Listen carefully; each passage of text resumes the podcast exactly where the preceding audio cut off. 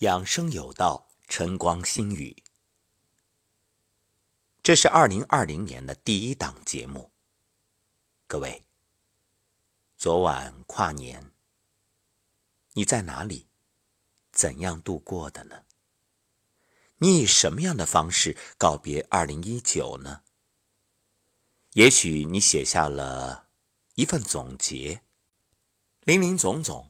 记录了自己事业的得失、人生的成就或者教训，以及诸如此类的点点滴滴。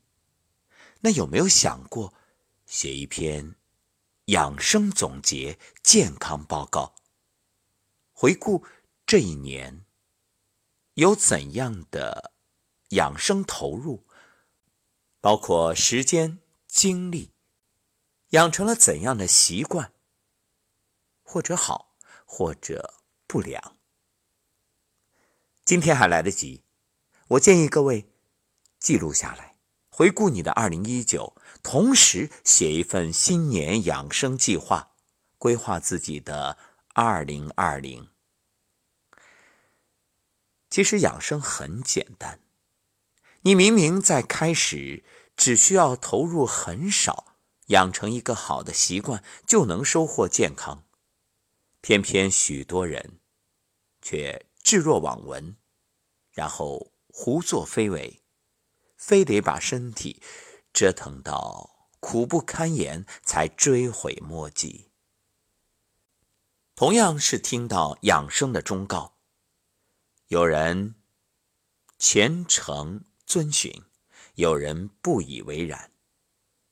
其实，给你说的人无论多么苦口婆心，你听与不听，与他又有什么关系呢？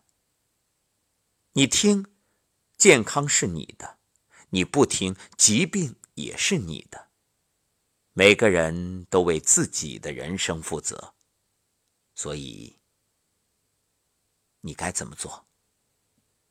今天这第一档节目，我想谈幸福，因为幸福这件事儿，才是人生最终的追求。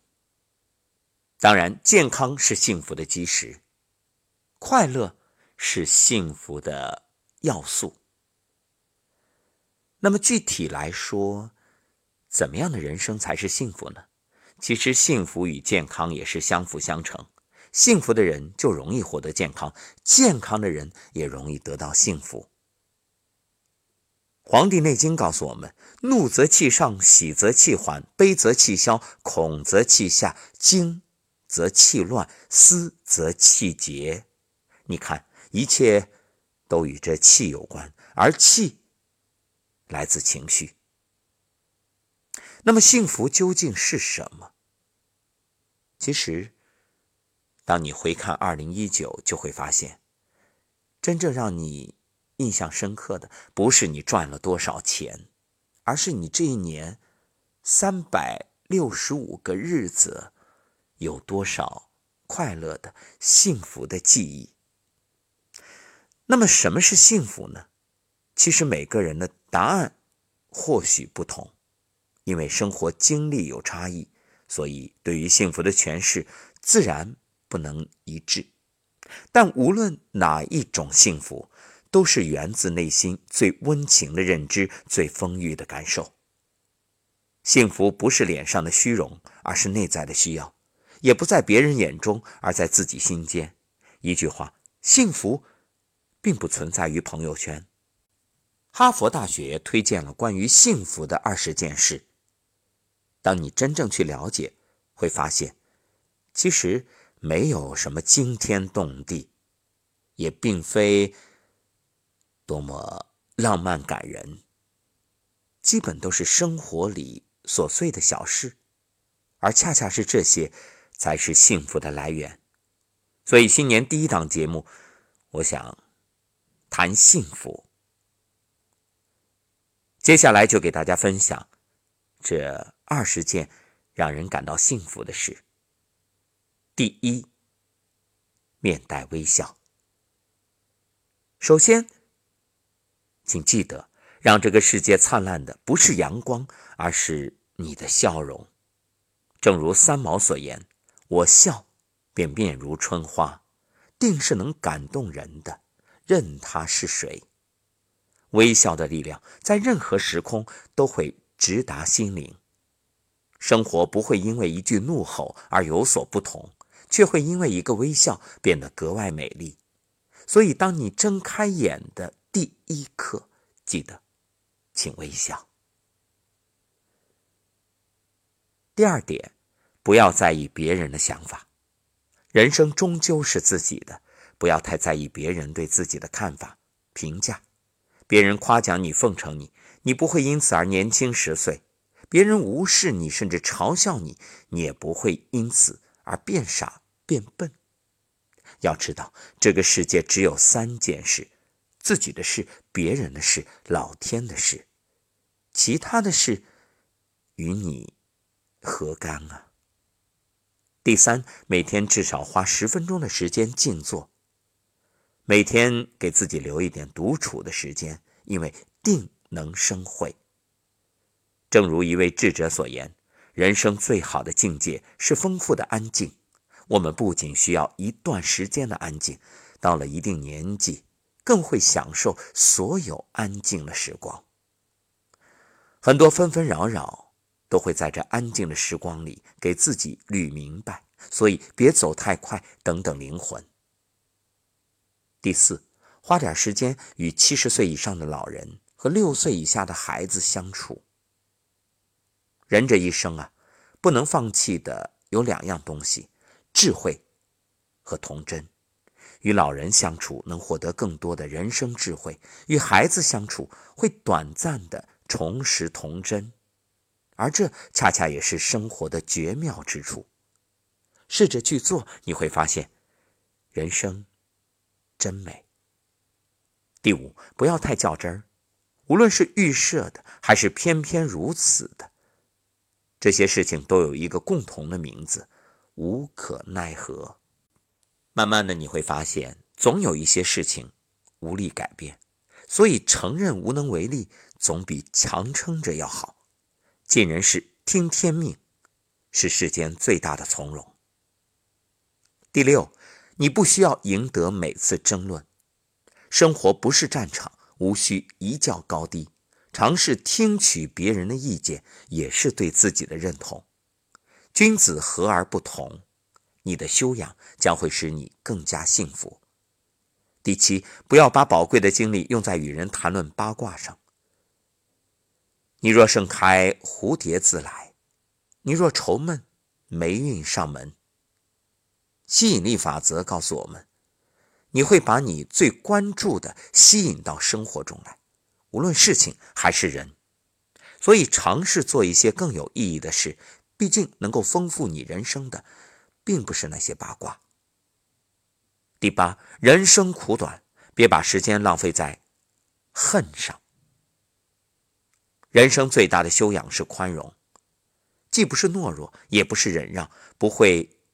妒忌他人之才，鄙人之能，讽人之缺，责人之误，而是察人之难，补人之短，扬人之长，量人之过。要知道，时间是自己的，与其用大把的时间仇视别人，不如宽容别人，同时也放过自己，远离那些负面情绪。生活终将教会你，没有任何人该对你的人生负责，除了。你自己。第九，没事儿注意补充水分。成年人的身体百分之七十是由水组成的，儿童体内的水呢，则占到了百分之八十。对于健康来说，水至关重要。所以，俗话说，人可以三天不吃饭，但不能三天不喝水。水不仅可以促进新陈代谢，它对于舒缓情绪也相当有用。所以有事没事啊，注意补水。喝水是健康之源，水其实就是一种良药。当然，凡事呢过犹不及。这里所说的注意补充水，不是让你咕嘟咕嘟的猛灌，注意小口喝，慢慢饮。喝水之前，请对水说出“我爱你，谢谢你”。当你持续的把这种善良的念注入水中，水就会滋养你，滋养你的身体，滋养你的心灵，因为水知道答案。第十，在清醒的时候多多梦想。海涅说：“春天不播种，夏天就不生长，秋天也就无法收割，冬天又如何能品尝呢？生活也是如此，种因得果，有播才有收，有憧憬才会更加美好，有努力才会有成功。有梦想是好事，即使是白日梦。”在匆忙的岁月里，想想诗和远方，这也是令人欣喜的事儿。梦想总是要有的，万一实现了呢？二零二零，给自己定一个梦想，然后一步一步，我相信你终将接近成功。成功有一个公式，可以帮助你美梦成真，那就是正面的思维。加积极的情绪，加强烈的渴望，加坚定的信念，加持续的关注，加持久的行动，等于心想事成。第十一，保证充足而高效的睡眠。有一件事能提高你的记忆力，增加你的魅力，让你保持苗条，降低食欲。当然，我们所说的是降低那些无谓的欲望。至于对美食的品尝和享受之心情是不会降低的，还有保护你不得癌症，也不会老年痴呆。在这里要补充一点，二零一九有一篇文章，你看到了吗？关于洗脑，科学家证明，在睡眠中人就在洗脑，分泌出的一种物质在大脑当中可以清除那些。会让你未来有可能患上老年痴呆的物质，所以缺乏睡眠的人会变傻，这是事实。同时，这件事儿其实我已经透露了。好，那我们继续。它不会让你感冒和伤风，会降低你患心脏病、心梗以及糖尿病的风险，会让你感觉更快乐、不抑郁、不紧张。这件事儿就是睡眠。睡眠比饮食和运动更加重要。如果剥夺一个人的睡眠，很快就会出现种种身体和情绪上的问题。第十二，忘记那些不开心的过去，不要总是纠结在曾经的错误上。昨日之日不可留，今日之日多烦忧。有句谚语叫“不要为打翻的牛奶哭泣”。当你困于心、乱于情，那你失去的不只是昨天，还有今天，还有未来。养花不是为了生气，说话不是为了抱怨，拥有记忆也不是用来遗憾。不要活在对过去的追悔中，不要活在对未来的担忧中，也就是不念过往，不惧将来，活在当下，才能不负年华，不负自己。十三，让每个月的阅读量都增加一点点。书卷多情似故人，晨昏忧乐每相亲。眼前直下三千字，胸次全无一点尘。读书，读好书，这是让你获得智慧的方式。这种习惯可以引领一个人获得更大的智慧。将读书作为生活的常态，不论是手头、桌头、床头，总有悦心的书相伴，这是人生幸事。从春花到秋月，从夜雪初霁到朝晖甫上，每天多读一点书，何愁没有学富五车的那一天呢？正所谓“书到用时方恨少”，别到了某个年纪倍感遗憾。哎呀，曾经读的书太少了。趁一切来得及，读好书吧。十四，每天养生。你知道的，既能养生，有很好的效果，又几乎不用花钱的方式是什么吗？我想，或许很多，但站桩一定是非常重要的。关于站桩，有文章记载了苏东坡的评价：其效初不甚觉，但积累百余日，功用不可量。比之服药，其力百倍。虽然有人会说这并非苏东坡的原话，可那又怎样呢？